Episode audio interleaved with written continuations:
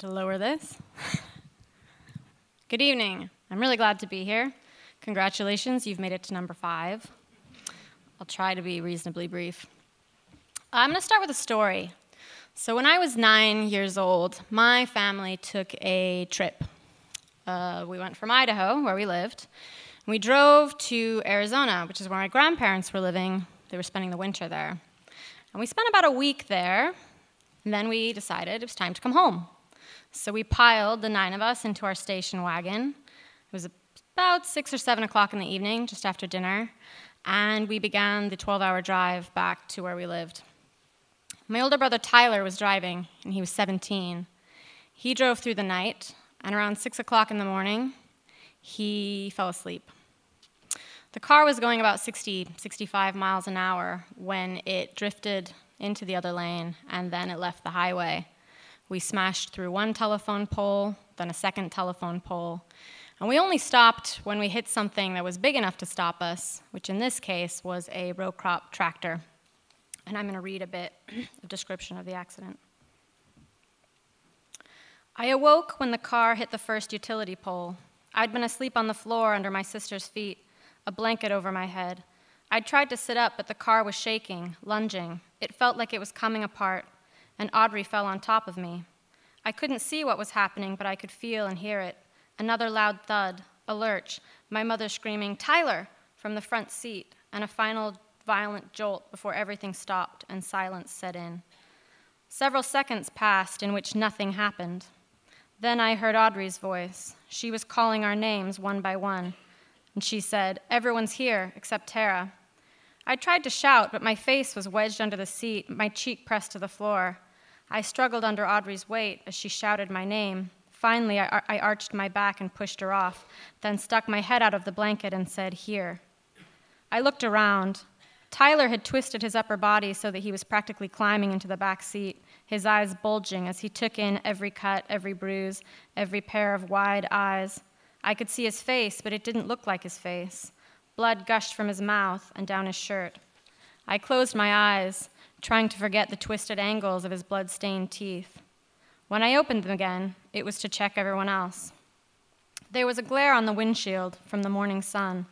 I saw crisscrossing patterns of fissures and cracks. The sight was familiar. I'd seen hundreds of shattered, shattered windshields in the junkyard, each one unique, with its particular spray of gossamer extruding from the point of impact, a chronicle of the collision. The cracks on our windshield told their own story. Their epicenter was a small ring with fissures circling outward. The ring was directly in front of the passenger seat. You okay? Dad pleaded. Can you hear me? Mother was in the passenger seat. Her body faced away from the window. I could see her face, but there was something, excuse me, I couldn't see her face, but there was something terrifying in the way she slumped against her seat. Dad lifted Mother from the station wagon, and I saw her face, her eyes hidden under dark circles the size of plums, the swelling distorting her soft features, stretching some, compressing others. I don't know how we got home or when, but I remember that the mountain face glowed orange in the morning light. Mother was laid on the sofa. She mumbled that the light hurt her eyes. We closed the blinds. She wanted to be in the basement where there were no windows, so Dad carried her downstairs, and I didn't see her for several hours, not until that evening, when I used a dull flashlight to bring her dinner. When I saw her, I didn't know her. Both eyes were a deep purple, so deep they looked black, and so swollen I couldn't tell whether they were open or closed. She called me Audrey, even after I corrected her. Thank you, Audrey, but just dark and quiet. That's fine. Dark, quiet, thank you. Come check on me again, Audrey, in a little while. Mother didn't come out of the basement for a week. Every day the swelling worsened, the black bruises turned blacker. Every night, I was sure her face was as marked as it was possible for a face to be, but every morning it was somehow darker, more tumid. After a week, when the sun went down, we turned off the lights and Mother came upstairs. She looked as if she had two objects strapped to her forehead, large as apples, black as olives. There was never any more talk of a hospital.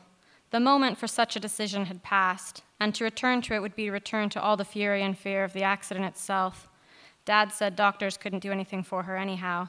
She was in God's hands. So that story, again, I was nine. probably seems odd to some of you, uh, but it did not seem odd to me at the time. It never really occurred to me when my mother was injured that way that we would take her to the doctor. And the reason it didn't occur to me is because my father had taught us that doctors had been corrupted, that they were in some way dangerous because they had been corrupted by something like the Illuminati. Sometimes he called it the Illuminati, sometimes it was the New World Order. And so it, it, would never have occurred to us, to any of us, I think, to take my mother to the hospital. My dad was something of a charismatic radical, and what that meant was he was opposed to a lot of the institutions that most people take for granted. Doctors and hospitals was, was just one. He was also opposed to public education, which is why I never set foot in a classroom. And he was also opposed to almost anything having to do with the government, which is why I didn't have a birth certificate until I was nine. And considering I didn't go to school and had never been to a hospital, really what that meant was, according to the state, I didn't exist. And so I'd never been in a classroom. My older brother, who was the one who was driving the car, Tyler, about a year after the accident, he had been for years studying on his own. He'd been teaching himself. There wasn't a lot of formal education taking place in my family, but he was able somehow, by some miracle, to teach himself trigonometry and then to teach himself algebra, and then to teach himself calculus.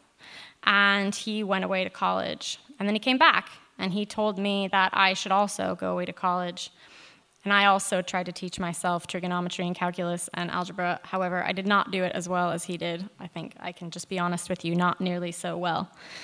But I did get into a university, and when I was 17, I set foot in a classroom for the first time.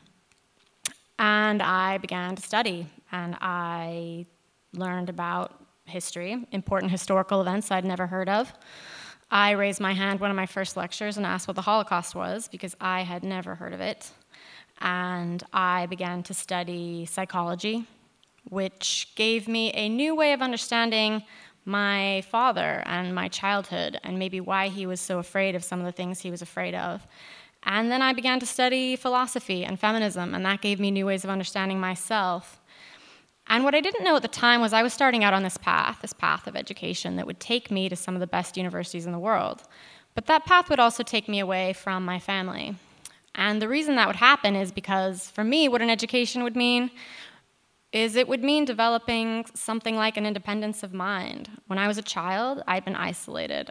The views that I had access to were my father's views, the version of history that I had access to, the version of the past, anything about the present. His ideas were essentially my ideas. And what I developed as I studied, as I learned about things like the Holocaust, I developed the ability to keep hold of my own reality and my own ideas that were different from my father's ideas. So much so that by my senior year, when my dad visited me, the, the first and only time he visited me when I was at college, and he delivered a lecture to me that was essentially a extended quotation of the protocols of the elders of zion i knew what he was saying and he didn't. I knew the history of that text and i knew that it had been disproven as a forgery in the 1920s but that that hadn't stopped adolf hitler from quoting it in mein kampf. And i also knew that my father would have been appalled to be quoting adolf hitler uh, and it was probably the first time in my life that my father said something and i felt like i knew what he was saying and he, he did not know what he was saying. And it was a real reversal of our relationship, the parent child relationship, where now I was the parent and I understood something that he didn't. And eventually, this would, this would lead to a schism between me and my family, this independence of mine, because I was living in a family that was infected with violence. I had an, an older brother who, for many years, had been violent towards me and violent towards other people. And in my family, as in I think a lot of families, that had been normalized. It had been justified. It had been something that reality around those events was always distorted. You were always convinced after that it hadn't happened that way, or that it had been a different thing, or maybe even that it hadn't happened at all. And that's where this independence of mind would become a bit of an issue, because it became harder and harder for me to be convinced that things hadn't happened when I knew that they had. So I get asked quite a bit why I decided to tell this story, the whole story, not just those stories. Um, why do I tell the story of education? Why do I tell the story about estrangement from half of my family? And one of the reasons I do is because when I was going through the process of losing my own family, and it is a process, it didn't happen overnight, um, I became very sensitive to the stories that we that we have. I became really sensitive to the stories I was exposed to in film or in novels or even in advertising. And it seemed to me that stories were very important because they, what they did really is they told us how we were supposed to feel when we were supposed to be proud, when we were supposed to be ashamed. And I was going through this process. I was losing my family, and I didn't know how I was supposed to feel about that.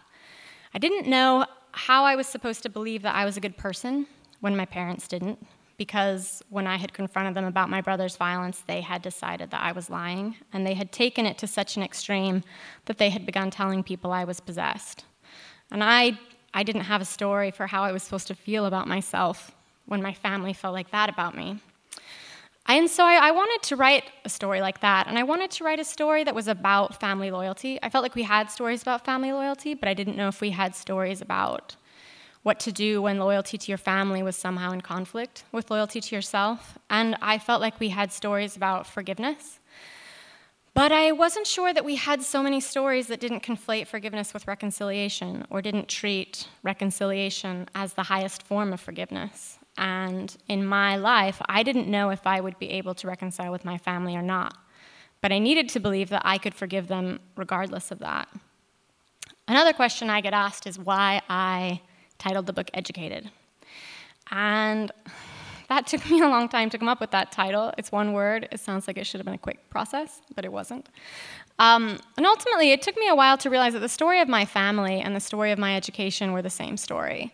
Because the story of my education was a story of change, and it was a story specifically of, of a change that a person went through that were such radical changes to the self that she no, no longer belonged where she had belonged at the beginning and that the questions in the book were about change, and they were about all the different versions of a person that can exist in the space of a life. And they were questions about whether your first self is your only true self or whether you're allowed to change. And the questions were about what happens or the struggle that ensues when the people who are close to you won't allow you to change or can't accept any other version of you. So, another reason I chose that title was because I wanted to offer a story about education that was not just about education in the institutional form, as in a school. I think sometimes when we think about education, we think about classrooms and exams and homework sheets. And, you know, a school is not an education, a school is an instrument of education. And I wanted to write a story that could separate those two things or could be about education not as a way of getting certificates or of being able to make a living. The way I had experienced education, it wasn't necessarily about making a living, that's maybe part of it. It was more about making a person.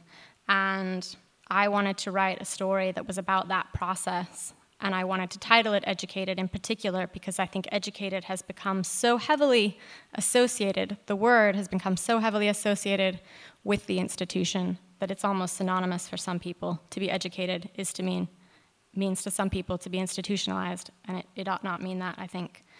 So I'm going to close with a passage that is about education in the negative, um, which is to say that it's about ignorance. And it's about the ways that sometimes ignorance allows other people to define us, and in defining us, maybe even to obscure us from ourselves.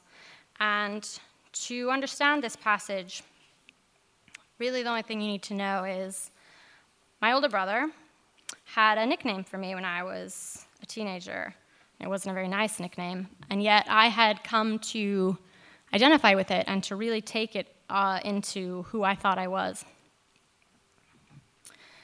I had always scoffed at the word whore. It sounded guttural and outmoded, even to me. But even though I silently mocked Shawn for using it, I had come to identify with it.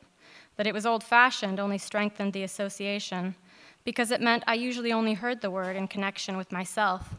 Once, when I was 15, after I'd started wearing mascara and lip gloss, Shawn had told Dad that he'd heard rumors about me in town, that I had a reputation. Immediately, Dad thought I was pregnant. He should never have allowed those plays in town, he screamed at Mother. Mother said I was trustworthy, modest. Shawn said no teenage girl was trustworthy, and that in his experience, those who seemed pious were sometimes the worst of all. I sat on my bed, knees pressed to my chest, and listened to them shout. Was I pregnant? I wasn't sure. I considered every interaction I'd had with a boy, every glance, every touch. I walked to the mirror and raised my shirt, then ran my fingers across my abdomen, examining it inch by inch, and thought to myself, maybe. I had never kissed a boy. I had witnessed birth, but I had been given none of the facts of conception. While my father and brother shouted, ignorance kept me silent. I couldn't defend myself because I didn't understand the accusation. Days later, when it was confirmed that I was not pregnant, I evolved a new understanding of the word whore, one that was less about actions and more about essence. It was not that I had done something wrong so much as that I existed in the wrong way. There was something impure in the fact of my being. It's strange how you give the people you love so much power over you, I had written in my journal. But Shawn had more power over me than I could possibly have imagined. He had defined me to myself, and there's no greater power than that. Thank you.